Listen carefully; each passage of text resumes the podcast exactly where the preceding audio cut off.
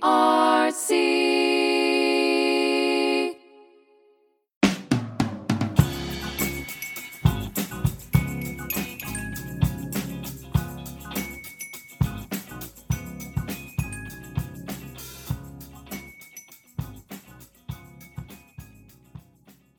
Welcome to Feeding Frenzy, a podcast brought to you by the Breastfeeding Resource Center. The BRC is a nonprofit organization in Abington, Pennsylvania. We're here to provide support on various parenting topics to help you get through the roller coaster ride of parenting. I'm your host, Colette Acker. Let's take this journey together. Hello and welcome to Feeding Frenzy by the Breastfeeding Resource Center. I'm Colette, and I have again with me today Louisa helping me out with the podcast. And today we're talking to two women, Sarah Gibson and Samirah Brogdon, and they are both birth doulas. And we wanted to talk a little bit more about what it means to be a birth doula and how they help in their community. So welcome, you guys. Hello. Hi. Why don't you take a moment and tell us a little bit about yourselves and how you became interested in being a birth doula? I'll go first. So my name is Sarah Gibson. I'm a full spectrum doula. I do prenatal education as well as attending births, and I do postpartum care and education as well. I'm also an IBCLC, and I help quite a deal with breastfeeding and my doula support. What led me to be a doula is honestly having children. I started out as a breastfeeding peer counselor. I got my training through Maternity Care Coalition, and it just turns out I had a bad experience breastfeeding my oldest child, who is now 16, and my youngest two, who are 10 and 8 now. I breastfed them fine. And then I realized that the education and the support I got in the hospital where I had the baby 16 years ago led me lost in the sauce when I got home. So, Of course, breastfeeding wasn't going to work out. So after a couple of months, I was led to the Breastfeeding Resource Center. Yay. And Colette was you helped me. And quite a bit. But by that time, despite our efforts, they were great ones. There were some certain times she would breastfeed. I remember you suggested breastfeeding in the bathtub, which was also great. The big one. Who knew? Yeah, and that's the only time she latched. We couldn't take a bath every 2 to 3 hours. Yeah. So I continued to pump and all of that. But my other two babies, they breastfed correct. I wouldn't say correctly, but they breastfed like champs coming out, and I didn't have much issue. I did take my second baby to Breastfeeding Resource Center just for some reassurance and some tweak on the left nipple, but other than that, everything was fine. And I breastfed my youngest, no issues, and I breastfed him till 3.5. So that's what led me to. It really worked then, huh? Yeah, really. Too much. Well, and I think that's how many of us start in this field is, becoming a parent and going through all that stuff. You really gain a passion for it. Well, thank you, Sarah. What about you, Samirah? Introduce yourself. Okay. So my name is Samirah. I started in lactation, and I wanted to figure out another way to be helpful. I went to a breastfeeding support group, and because my son had a tongue tie, and I had no idea. And the hospital was not very helpful, but at the support group, I met Stephanie Brown, and they worked for the Breastfeeding Resource Center at the time. Yeah. They put me in touch with Colette, and it has just been amazing. And I was like, well, okay, this is amazing. So what's next? And then someone else was like, listen, there's a doula training being offered. And I was like, another way to help. And so I jumped right on that. And I love it here. That's wonderful. Yeah. It's so you feel good after a day's work when you help people. Well, not all are perfect, you do feel rewarded. So I chose the two of you because I really wanted to talk about the disparities and within the Black communities. And you both, people can't see you, are both Black women. And do you predominantly work in the Black community with your doula services? Yes, I do. Yeah. And same. Did you choose that for a reason? Yes. So personally, I did. I am a Black woman myself, and so I know what it's like to be a pregnant Black woman. I understand how we are treated differently. While I was pregnant, I was in housekeeping, and I remember at one of my appointments, I said, listen, you know, I'm on my feet a lot. The baby's heavy. Like, what are your suggestions to help me to like carry this weight so that I can continue to work? I need to work. And the doctor's like, I'm not taking you out of work. I said, I'm not asking you to take me out of work. I'm asking how to carry the weight. Is there something we can do about my belly to make sure that like I'm not in a lot of pain and, you know, I can continue to work throughout my pregnancy? And she's like, I'm not taking you out of work. Ugh, gross. For the time, I am not trying to get out of work. I do not have a problem working. I just need some help. Yeah. And, well, you know, pregnancy is not a disability, so I'm not going to give you disability. Okay. Wow. Three times. And she was not helpful at all. Like, that was it. I'm not giving you disability. I'm just looking for assistance. But all that she heard was that I wanted to get out of work. So she wasn't even listening. That's number one. Mm-hmm. You're not listened to, right? Yeah. That's a big one. Sarah, any reason for you? Well, when I first started out, like I said, I was with Maternity Care Coalition. So I was contracted to work for them, and that those moms that I supported were typically Black families. Now, also in addition to that, I recently had graduated from Temple College of Public Health with a public health degree, and been very well versed in helping to support underserved communities, typically the Black ones. And that was very important to me. And knowing that the maternal mortality rate for Black women is super high, that just did it for me. So that's how I support based on that. And continue to support all families, but especially the Black ones who need it the most. And so tell me a little bit how it works. If somebody wants a doula, they give you a call. How does this all work? And what does the whole package, you know, comprise of? Yeah. Well, it all depends on a lot of doulas nowadays have their own doula businesses where you pay a fee to get a doula, unfortunately, because even though doula support is so important and everybody should have it, it's not, you know, covered by insurance of any kind. So, you know, doulas pay, you know, you will pay services, or there are people or organizations that offer free doula support.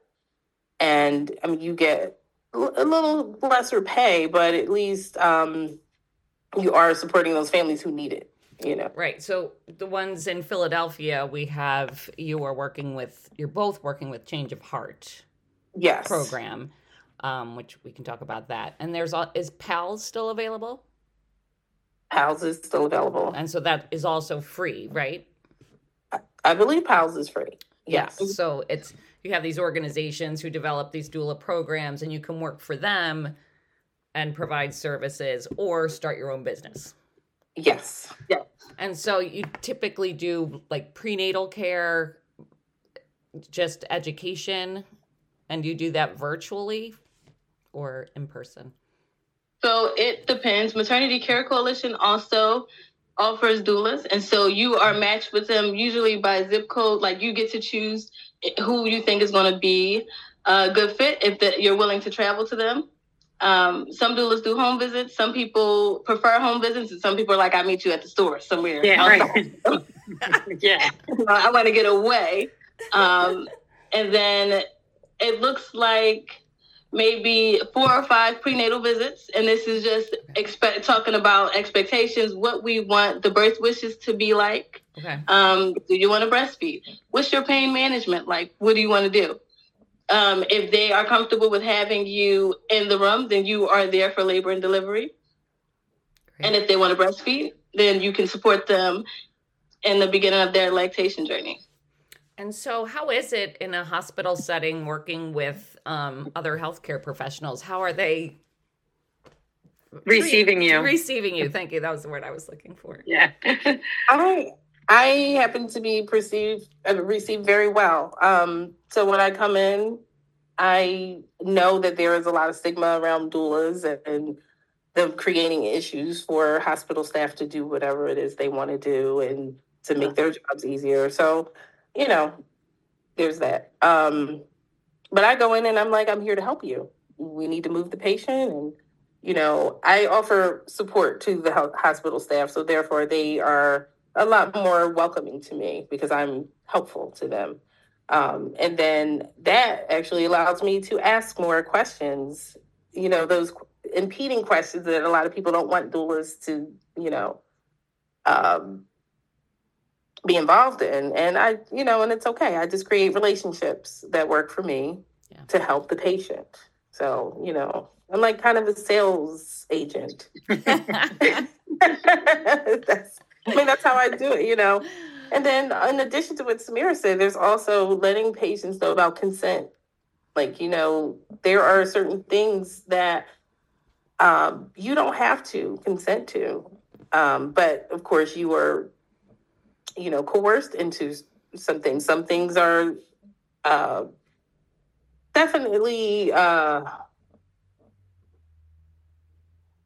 I've been here, Samirah, I don't know. So, some things that doctors and hospital staff are, you know, it's beneficial to your health at times, you know, but there are some things that may not be so necessary. Oh, there you go. And, you know, and I let them know that it's okay to ask questions. And that's a big part too, being comfortable asking whoever is caring for you a question. Don't feel like any question is a stupid question. If you want to know about your health, you want to know about your care and the health of your baby, it's okay to ask. And that's such a vulnerable time in your life when you're in labor and you can't make decisions without help. Sometimes you don't know the questions to ask. Right. Like, you know, it's my parents are like, we need to give them formula for blah, blah, blah reason. I'm like, oh, okay. And now I'm like, I don't know if that was a good enough reason. But you just think everyone's there for, you know, to benefit you.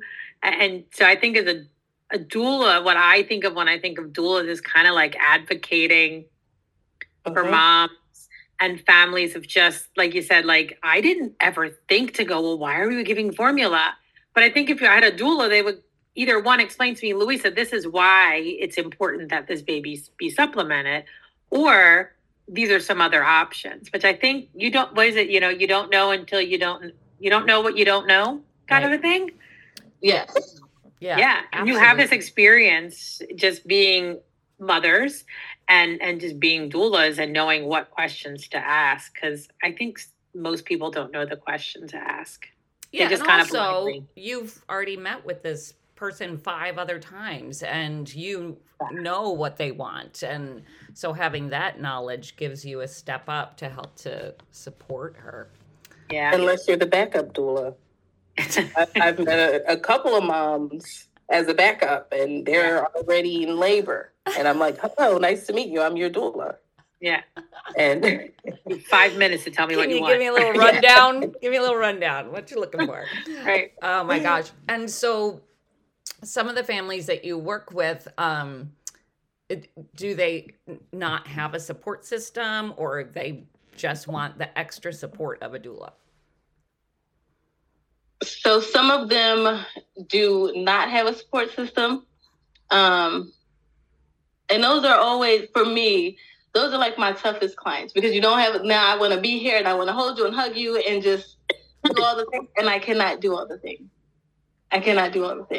But it does show me what we're missing in our community and how many people do not have support. Yeah. And it just makes the disparities like glaringly obvious, because when you have these people who don't have support and you hear what they're being told at their appointments and, you know, the fear tactics that are being used, it's just really sad. But also, these are the most rewarding instances where you get to support this person and you can say, hey, actually, X, Y, and Z, so that you know that you matter here. You are a person, and you get to say, no, thank you. Or you can say, hey, you want to induce me, but is there a medical reason why? And then they're going, you know, at this point, everybody's looking like, well, you have questions. I do have questions. I have a doula. And then it's like, oh. Mm-hmm. Well, and I was talking to someone the other day who mentioned how much they loved Samirah when she's a doula over at Temple. So, and how much does cultural competency come into play? You know, do you see that that's needed, that, you know, understanding the culture that the person lives in? Yes, I with Muslim families, and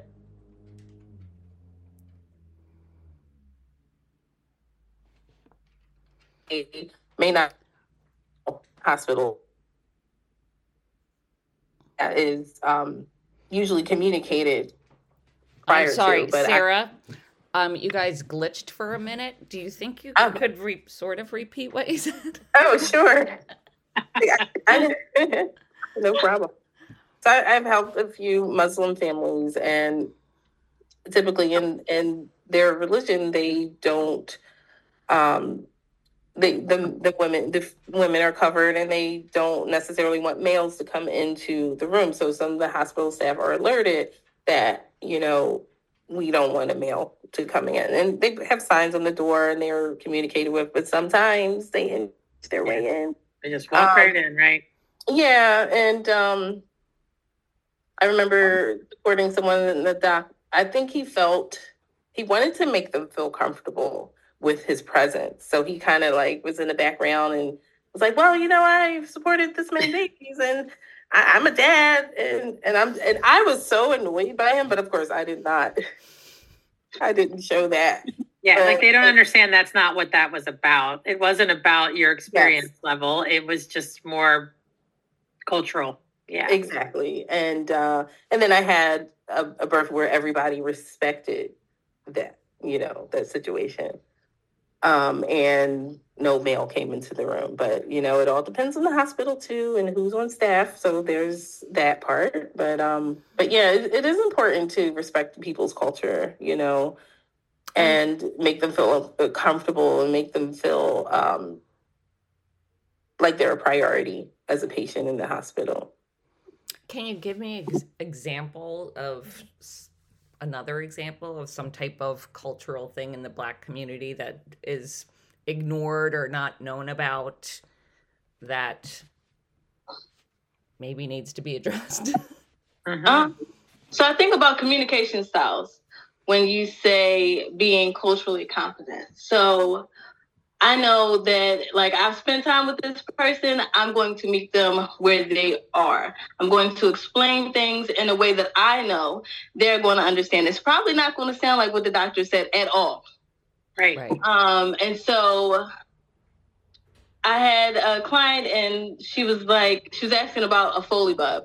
And so I was like, you know, the animal balloons that you blow up, it's sort of like when it's wet, it kind of looks like that. And so the nurse hops in and she's like, it doesn't look like a balloon. And then she pulls it out and then she's like, oh, it's a balloon and this is what we do. And I just stared at her because we're saying the exact same thing, but I'm speaking our language and how we talk to each other in a way where she can visualize what's happening. The nurse could have, before I started explaining, of course, pulled it out and just showed her.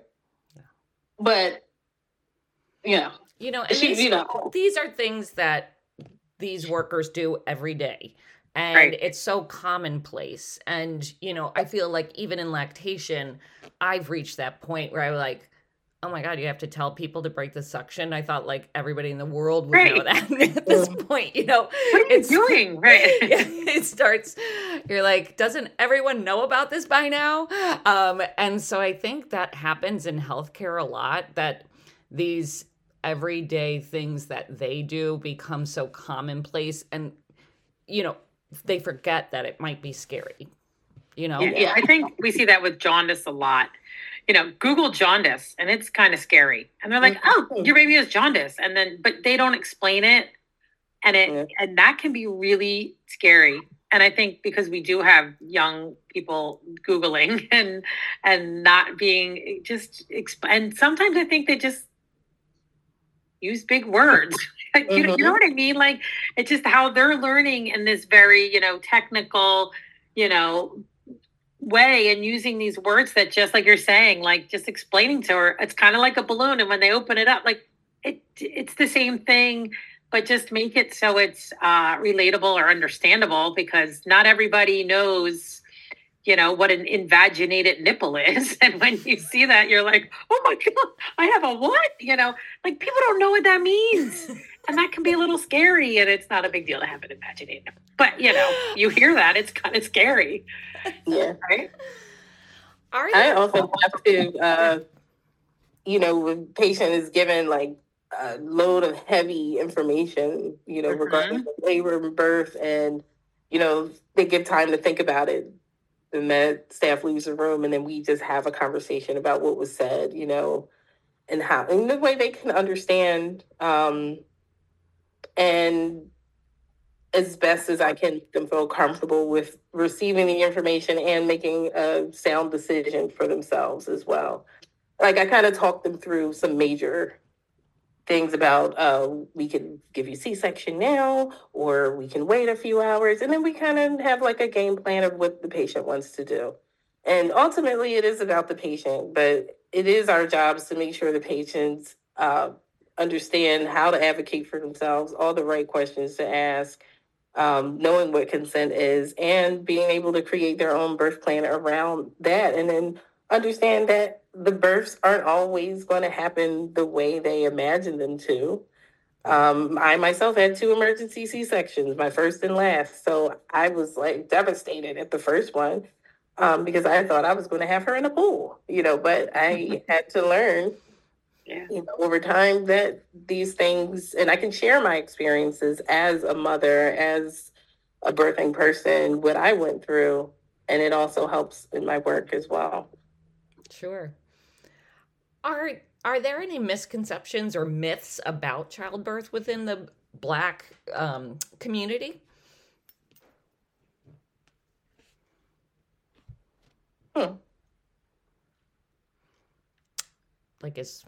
Well, as far as, you know, our pain levels are concerned, for whatever reason, hospital staff and docs, and, you know, even when I get my own care, they don't understand our level of pain, and they think that we can handle more pain than anyone else. I find that so weird. Like that, I mind-boggling. That's the weirdest thing in the world. You know, I remember. I was listening to a webinar. I can't remember who the speaker was, but she had lots of pictures of Black women with breastfeeding problems, with mastitis, and, you know, next to a white woman's breast with mastitis, and obviously looked much different. The white skin was flaming red, while the dark skin didn't look that bad. So, you know, she was saying that sometimes that can impact how we perceive, you know, wow, it doesn't look as bad as when I've seen a white woman have mastitis. But that whole thing is so bizarre. And do you know where that stems from? A belief that you don't feel pain as much as a white person does? Is there any history behind that one? I believe that, you know, we have been groomed to think that we can, you know, we've been made to work very hard, you know, especially in the past, where we would have our own children. We breastfed white babies, right. And then we had to work in fields of, terrible conditions, and we survived. Yeah. So you must be stronger. You must not feel pain. Exactly. So I believe it stems from that. Well, yeah. And about that, Black women were the midwives for everyone. And so, it's so hard to believe that now there's, this generation of Black women have gotten so far back in the world of birthing where, you're trying to educate them and advocate for them when before they were either knew about it because it was right there happening. Their mother or their aunt or their grandmother was the one helping to birth the babies. Mm-hmm. And that's just the saddest thing. Are there a lot of home births that you attend? I've never attended a home birth, but I have attended births at a birth center. And that was so amazing. I actually got to support my niece, or my niece is about a year old now, down in Atlanta, the Atlanta Birth Center. And it was such a beautiful experience. And I was there as a doula and, of course, auntie, but those midwives there were just amazing. There were so many things that they do in the hospital that they would never have even suggested. Like, for instance, when you have... Group B strep, and they give you the antibiotics. Normally you would have an IV attached to the entire birth. And in my niece's case, she had an IV in her arm. She had the syringe, and then they came in every 4 hours and gave her the antibiotic, and then they moved on with their lives. So that she could move around and be more comfortable to help with birth. It's little things like that can make a huge impact. Yes. The minute you're hooked up to anything and you can't move around, you can't birth. Yeah. It's the first thing that happens when you walk in to a hospital situation is you're put on an IV pretty much, right? Mm-hmm. Yep. And you are set up to stay in the bed. I have had the pleasure of attending a home birth. One of my close friends wanted me to be her doula, and she gave birth on all fours in her bedroom. Her baby came out, and then it was so beautiful. She stayed on all fours, the baby just looking, and we just patiently waited for her placenta to come out. And then she climbed into her bed. The baby was able to latch, and it was just an amazing experience. Like what it should be. Mm-hmm. Yeah. So how many of your clients, I don't know if you know this percentage or whatever, choose to do unmedicated births? Off the top, I'm going to say I've supported, I'm going to say 65% usually get an epidural. Okay. That's not bad. That was... But yeah. So I work pretty hard sometimes, which is okay. Yeah. And what about you, Samirah? Mm-hmm. Most of mine get an epidural. And some of them are nope, I don't want to feel any pain, and immediately want the epidural. But I think that there's this stigma around birth where people are afraid. They hear horror stories about it's going to tear and it's going to be this just terrible, painful experience.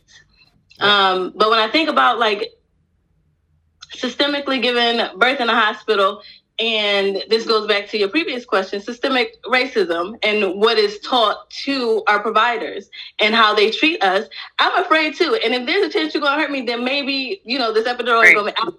You don't know what you don't know. So if if I'm not, then I don't even know. Whatever you're doing is whatever you're doing. And I'm not going to know. Right. And so I think that they're so afraid that they're just immediately, let's get the epidural. I have some people who embrace pregnancy and they're no, I want every experience. Right. I personally was one of those people, and I was no, because if this epidural don't work, I'm going to be pissed. So I don't want it. I'm not about to risk it. And I didn't. And it's a terrible thing when you get induced and you don't have drugs. Yeah. However, I still would choose to not have an epidural. Yeah. Right. I'm in more control. If I get the epidural, they are in control. And I can say, but I think that a lot of it is fear. So most people are so afraid of birthing that they're just like, no, numb me up, knock me out. Let's get it done. Yeah. You hear that. You never see anything in the movies or on TV and TV shows where somebody has a beautiful birthing experience. They're always screaming bloody murder and wanting to kill their partner and, all of that nonsense. Yeah. And I think one of the first woman who came out talking about unmedicated birth in the celebrity world was Demi Moore. Or no, Demi, is that her name? Yeah, Demi Moore. Yeah. She was on the cover of a magazine wearing a bikini, showing off her belly. We've never done such a thing before. Oh, and, and she had these beautiful unmedicated births. I think she was at home too. And it was just like, I think everybody was like, wow, maybe this can be done. But, of course, I'm not discounting Ina May Gaskin and all those people who've worked to help women birth without drugs. But it's sometimes it's the celebrity look. So are there celebrities are there Black celebrities like helping? Because I know I like to use celebrities to encourage people to breastfeed. Look, Beyonce's doing it. Right. I mean, something like that. What the poster I had of Michael Jordan, his mother said he nursed for three years, and she credits breastfeeding for how good he is at basketball. Are there any celebrities doing anything for childbirth in the Black community? Well, I know Serena Williams, right? Serena Williams. Oh, yes. The tennis player. She did bring lots of awareness to the infant mortality rate, Yes. Yeah. Rate. And that was a big thing, And, yeah, a lot of people, like, even people who called me like, oh my God, isn't that what you do in your work? And I'm like, yeah. And they're like, yeah, she almost died. I was like, I know. That was a big thing. So it kind of woke some people up. Yeah. And I think a lot of people, I've read about it, and I'll come home and I'll tell my husband, I'll tell their friends, and they almost don't believe me when I say, that these statistics of, Black women and mortality and childbirth, and they're like, really? Like, I don't think everybody knows how real it is. Yeah. And I think you can, I say maybe within, just being a lactation consultant, I've seen it just working with Black women, who are, in the ICU for 3 days because their, blood pressure is so high, and then they send them home with no meds, and her partner's like, we were back in the hospital within 12 hours. And it's just like, what? Like, it's just mind boggling. But I don't think people know it is as bad as it is. And it's, having people like a Serena Williams or both of you just letting people know is really important, because it's almost unbelievable, that it's the rate, which it is. And I think people go, oh, that's not true. Like, it is. Like arguing with people. Like, it really is, I swear. Yeah. What? It's hard to believe because there's no reason for it to be true. Right. Exactly. There's no reason for it to be true. And then it makes it obvious what is happening. Right. And that's hard to explain. We're afraid to get care, to go into the hospitals, because they're not going to listen anyway. So, I'm wasting my time. Yeah. Yeah. Oh, sorry about that. It was a crazy time around, I remember the pandemic, and I had just became a doula. I probably had about 5 or 6 births at the time, and then everything shut down. And all of the clients that I had at the time were like, are we going to have this baby at home? What are we going to do? They told me I couldn't come in for my OB appointment. All my birthing classes are canceled, and it was just a really scary time. And nobody was given information, and yeah, that was something else. But thank goodness we made it through. And I remember my first patient was, I'm sorry, y'all. You want to have to edit this part, Colette. Okay. It was just scary. I just remember that. And I'm sure it was scary for everyone. I mean, black, white, you know. But yeah, let's move on. Maybe I'll put this one in there. You don't want to talk about it. Why don't you tell us about one of the best experiences that you've had? They're both silent. This is not good. No. I'm thinking because I had the best experience. Well, not the. It was amazing. I had these two young people. They were 15. They were married. They were Muslim. They were married. Still are married. And they were so young, but they were so mature at the same time, but still very young. And it was just like I was hanging out with my little brother and sister in the birth room, and he was comical. He made me laugh so much. And he joked at one point that he was going to, you know, pull a prank on the docs that the baby was born. He wrapped up a sweatshirt and he swaddled the sweatshirt. I was like, don't you dare go out there. They are not going to like you. But they had a beautiful birth. Unfortunately, in the process, she did get an epidural, and the person who was administering it was a little shaky. I don't understand. His hands were shaking, and I was so annoyed for her. She was in so much pain. He had to stick her 3 times for the epidural. And there's that part. I was going to talk about, like, some of the mistrust that comes from getting an epidural and it not working, and you feeling everything. That happens sometimes, you know. And this person, I'm like, if she was my daughter, I don't know what I would have done to him, because he was just not doing it correctly. And I was like, where's your boss? And then found out he was a student. Mm-hmm. And I was so upset. But she, you know, that was difficult. She ended up getting an epidural, didn't go well. But all in all, they had a beautiful baby, and they were just great. And they recently called me because they're pregnant again. With a baby. And they want me to support them. And I was like, of course I will. You got favorites. That's great. So for me, and it's not even like a bubbly, but like honestly for me, my best experience is when the patient goes through this and they are not traumatized. Like everything goes in a way where they are not traumatized and they are able to be happy that baby is here, and they're always happy. But I've seen and had some experiences where the trauma is so great that they don't even get to enjoy their golden hour.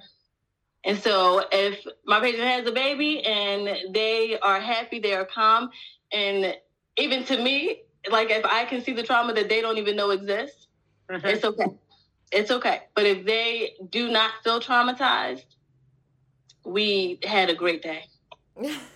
That is true. Yeah, it's interesting. I think fear is a big thing, and why doulas are so important. And I hope someday that this is all covered through insurance and everyone can have a doula, because everybody should have one. Especially with your first child and you don't know what's going on. You hate to question healthcare professionals, because if you don't do what they say, you're fearing for your baby's life. And, you know, you've been carrying this child, you want this child, or you want it alive. And, well, you'll do anything they say.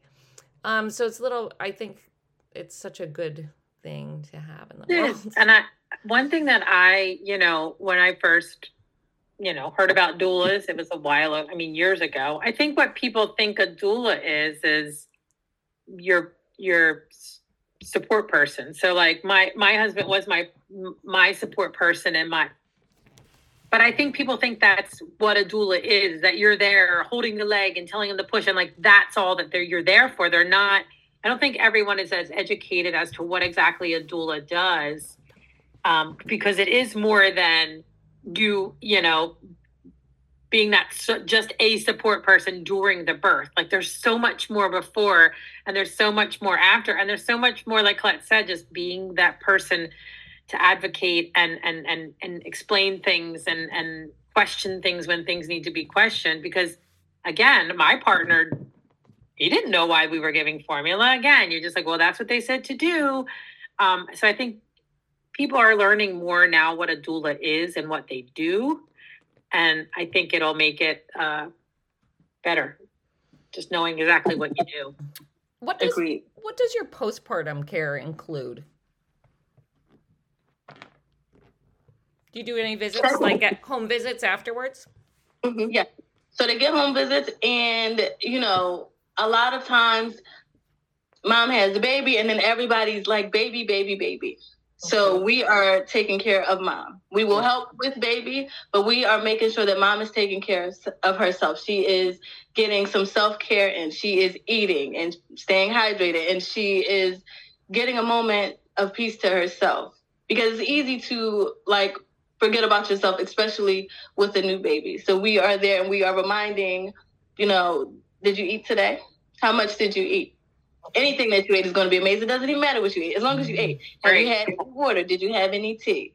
Did you get 5 minutes to yourself? Can you get 5 minutes to yourself? Have you showered?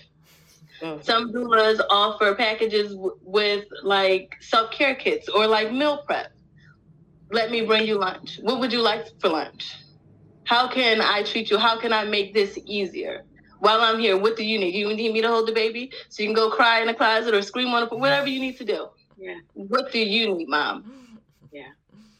Which is and also helping them establish a support in place for them, like your family members, your friends. Can they help you? It's okay to reach out for help. You know, letting them know, because also in the Black community, we're not always used to reaching out to people and asking for help, because we always feel like we have to be everything, for ourselves. And sometimes people don't want to help you, or, oh, I'm not speaking to that person right now, or whatever the case may be. We try to say, can you ask this person for help? Can you, your mom? And if they don't have support, I'm there helping them wash some dishes, maybe putting a load of laundry in, Those are things I would offer. Everybody is different based on what, they have going on in their lives. So I do help with those things, helping them eat. I have made a meal or two for someone just because I knew they didn't have anything,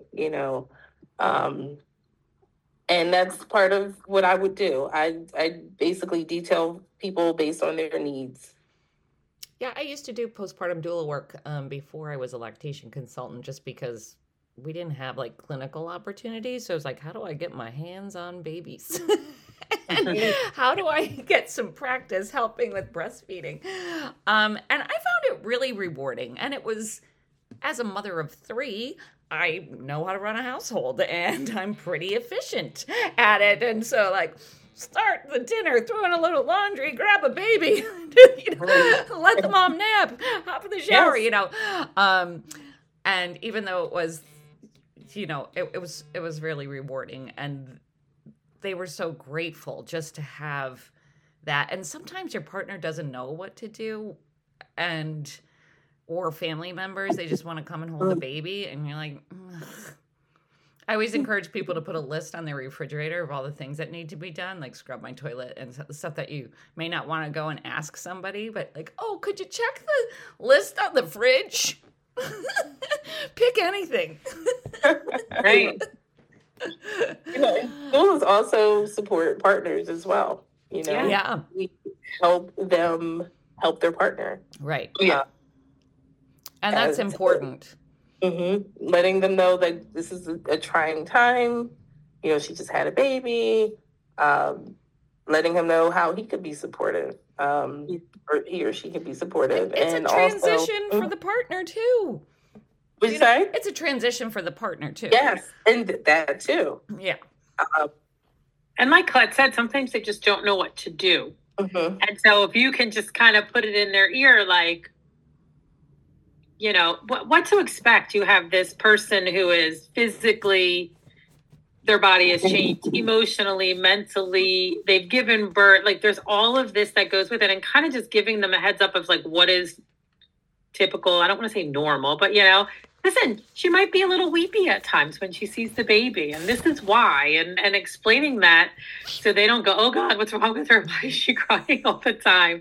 You know, just some people, partners are very oblivious to what's going on, and just kind of enlightening them to what exactly they could do to help and support them. Because sometimes they just don't. They want to help. They just don't know what to do. Is part of the doula training like recognizing signs of postpartum depression? Yes. Yeah. And having resources available for the families? Yes.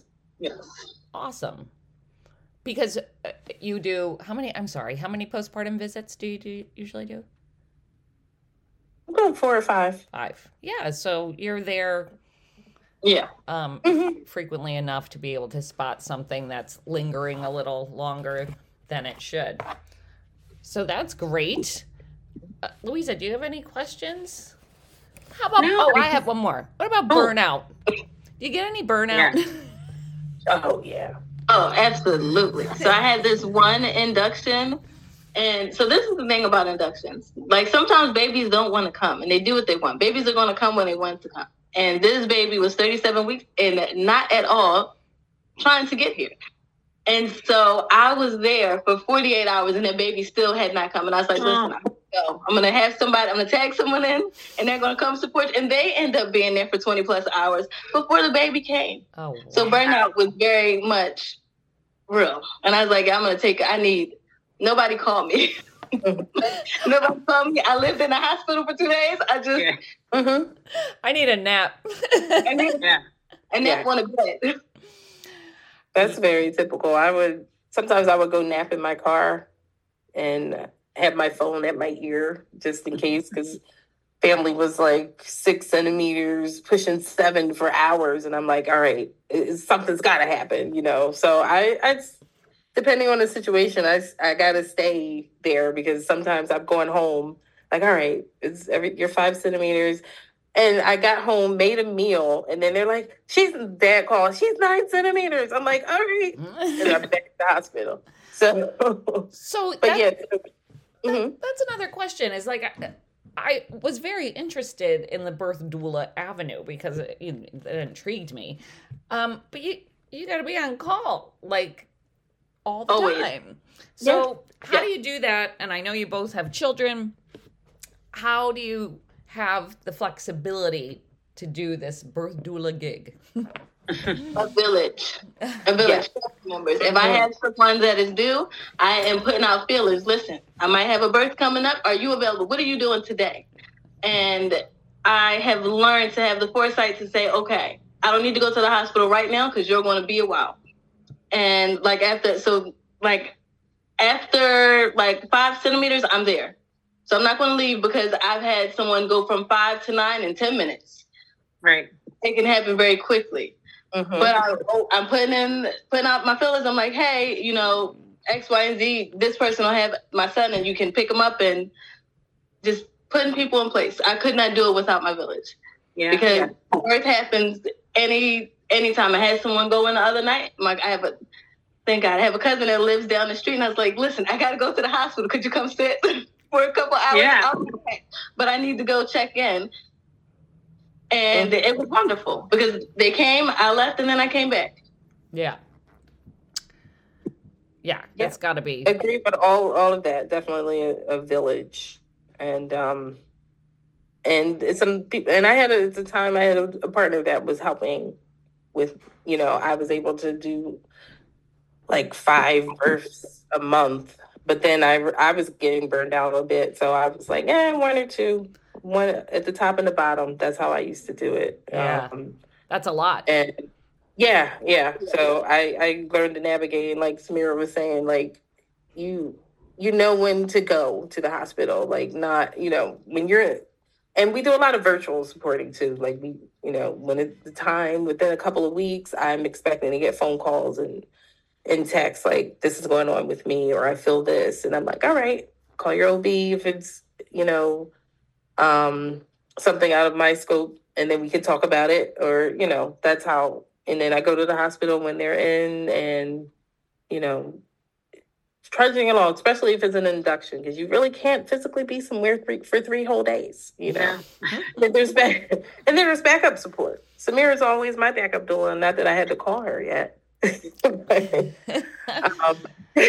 yeah, I see a lot of doula groups that, you know, it's a group of 5 and they'll back each other up if necessary, because you have to have that. So what do you think about the future of doula care? Do you see it changing? Do you see more of a desire for it? I am hoping to see a desire for it. I think there are like 2 groups of people. One is like, yes, doulas, we love them. And the other one is like, no, we hate them. But usually the group that hates doulas do not understand what we do. I am here to help you. I will get ice. I can, whatever, you know, these are little things that you don't even need to watch. I can help it to the bathroom. You could go do something else. Yeah. And so they very misunderstood, I think. Like, you know, very. But I think going forward, there will definitely be a change because we are valuable. Mm-hmm. Samirah's just... Dang it. I am valuable. All right, here's the big question. Which do you like better? Doing doula work or lactation work? Dun, dun, dun. You know what? Let me say that Colette working at the BRC at Temple has been a tremendous help because they know who I am. And so when I am there as a doula, last birth, the nurse put her gloves on and I put my gloves on too because she wants to breastfeed. I'm here already. Yeah. And she's like, I'm going to... Well, excuse me. And she went back to great. Mm-hmm. Yeah. So they work hand in hand. And being at Temple just makes it just flows because these are where my people are delivering. And the nurse knows I am here to help. That's great.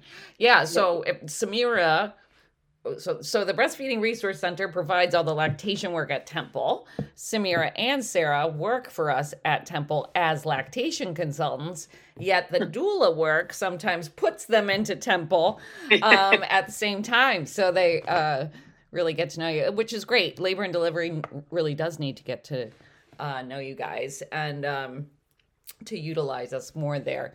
But that's wonderful. I'm glad that's helpful. Yeah, they definitely go hand in hand. I can't say I like one more than the other. I would honestly say because my workload has changed, I don't get to do as much birth work as I have, but more lactation. It's easier. It's less time consuming. But I have a couple of births coming up and I am excited about them because I haven't been in the birth room in a minute. Since March was my last baby. Yeah, I found when I started doing more non-clinical work, I really enjoyed the days I was doing the clinical works because it wasn't hardcore day in, day out. Do you have any advice for aspiring doulas? And where can people get their training? My advice for aspiring doulas is really... know what you're getting into. I feel like this job is so it's very deep. It's like you really have to want to support a person giving birth, having all of the feelings, all of the pains, all of the sometimes family drama. You have to be able to and take all of that on. So you have to know that this is what you want. Like I've seen a lot of doulas who take clients, but then I show up as the backup because that client never picked up the phone. So it's like, you got this cool training and you know all this cool stuff about, you know, helping people through birth, but are you going to do it? You know, you have to be willing to support these moms. You can't just think it's a gimmicky job. Like, oh, that's a cute job, a doula, you know? No, this is what... That's really cool. No, it's some serious work. You have to be able to be empathic and supportive. You have to know how to be, you know, basically one social worker without being trained in social work. Yep. You know, it's a lot. It's a lot. Do you find with your families, which I this is a really silly question, but I always talk about, you know, labor and delivery nurses. I don't know how I wouldn't cry at every single birth because it's just got to be the most like it is. I've been with a friend and my sister-in-law when they gave birth, and it was just the most unbelievably magical moment that I want to do every single day. But like I think it would be so hard not to, because you're meeting these people and you're getting to know them and you're part of their life and you're there for this most amazing moments of their life. Do you just like bawl your eyes right along? Yes, I do. Like, I don't know how I would not. Yes, I do. I'm professional or not, I don't know. Yeah. I've been birthed so many times. Yeah.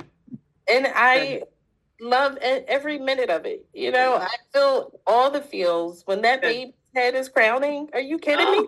Amazing. Listen, I've cried in lactation. We're almost there. We are almost there. I'm tearing up now because it's just so amazing and beautiful. And I get to experience it with these people who I am now their auntie, you know? Yeah. Yeah. Their support, and they thank me so much for being there, right? I mean, they may have called me some names. Yeah, right. Or like, don't touch me right now, okay? But when that baby, you know, they're like, we did it. We did it. We couldn't have done it without you. Oh, my God, are you kidding me? Yeah, it's got to be amazing.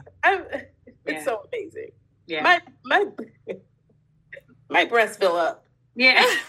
Listen, we say that at the BRC all the time. I'm like, I don't know about you, but I feel like I'm going to let down. And it's been 19 years since I've had a baby, and I'm going to let down in a second. These little crying babies, and you're just like, oh, God.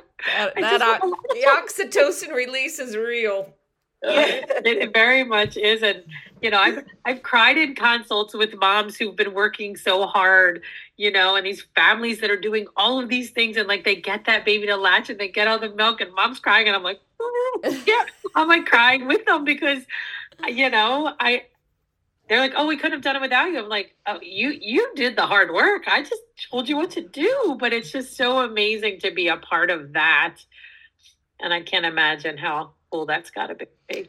Well, that's another question. Since you're both lactation consultants also, do you have a high breastfeeding rate with your families that you work with in the doula world? Yes, I have. Yeah. Yeah, so most of them. That's great. Yeah.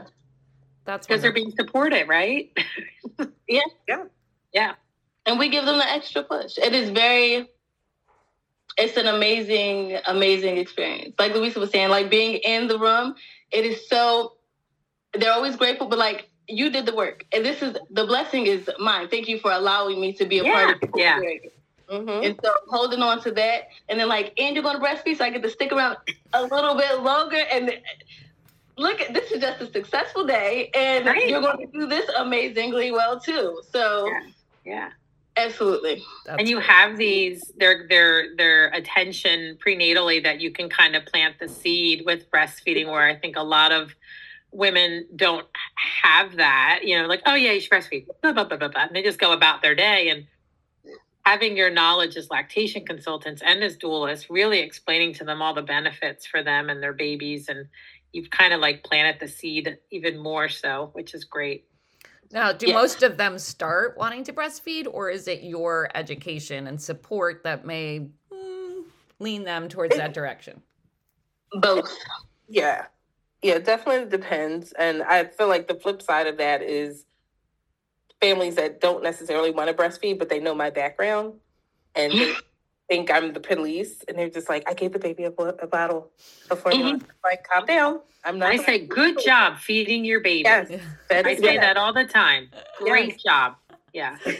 So funny. So there's that, but ultimately, they find, you know, when I tell them, oh yeah, I'm also an IBCLC, and they're like, oh great, because I wanted to breastfeed. So you know, most of the time, I have a very high breastfeeding rate. Great. Yeah, you guys, you're definitely a positive influence, I'm sure, in these families' lives.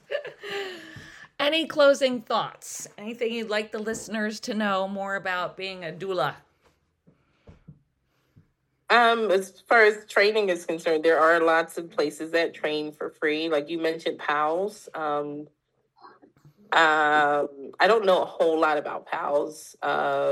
They are volunteer. So that's a good way to get your feet wet. Ooh, I didn't realize that. Okay, so PALS, yeah. You starting out, they, I think eventually you get paid, but don't quote me because I'm not 100%.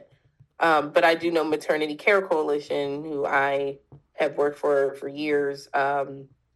They have a doula training. As a matter of fact, I helped a very good friend of mine who, when I was doing centering at Einstein as part of my clinicals for lactation, she was a health educator there. She's since left Einstein, but then hit me up a couple of years later and was like, I'm going to be a doula. And I was like, all right, I got you on my radar. So whenever I found there was a doula training, Maternity Care Coalition offers free doula trainings. They have a fall session and a spring session. Yep. And they now have Montgomery County. So if she got trained in the Montgomery County. They had their first graduating class this past weekend, and I was there to support her, and it was amazing. And she, there was a very large class, and she can support in Montgomery County and Philadelphia area. So it was great. So that is definitely a resource. Yeah, in our area. And then Dona, right, is the other. So, yes. Is there another one? Ancient Song is one. Okay. I Dona and Ancient Song, they certify. So they're a little more expensive. One thing about doula work is you don't have to be certified to work as a doula. You have to have training. So when you go into the hospital, they may ask for a training certificate or a contract that you may have with the agency, or your credentials, period. But you don't need an actual certification. So training, as long, and training is very, very thorough, because you have, lots of times we have to do research and book reports and things, and we have to also attend births and sessions for trainings. Do they set that up through the training that how yes, you get to? They do. Yes, they do. So I want to add to what Sarah said about being a doula. This is heart and hands work. So if you are thinking about being a doula, remember that is heart and hands work. That means sometimes there's going to be some free labor because you are on call and because these people have questions that you would think they would not have, but they do. And also remembering to take care of yourself as a doula so that you can show up for your people the way they need you to. You have to show up for yourself also. Beautifully said. Mm-hmm. Awesome. Well, thanks, Samirah and Sarah, for joining us today. I love hearing about your work, and it's obvious that you both are ridiculously passionate about it. Very much so, right? Thank you. And I love it. And that's all for today. So this is Colette, and goodbye from Louisa, and we'll see you next time. Bye. Bye. See you guys. Thank you.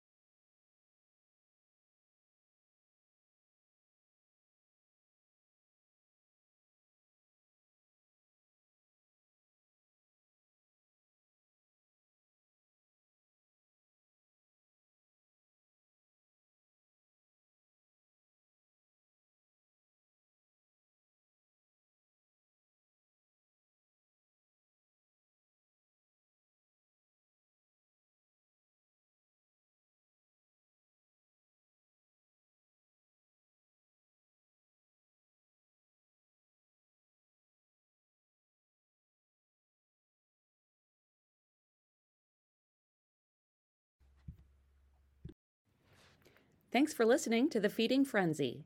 The BRC is a nonprofit organization committed to providing expert clinical and educational breastfeeding services. Find out more about us at breastfeedingresourcecenter.org.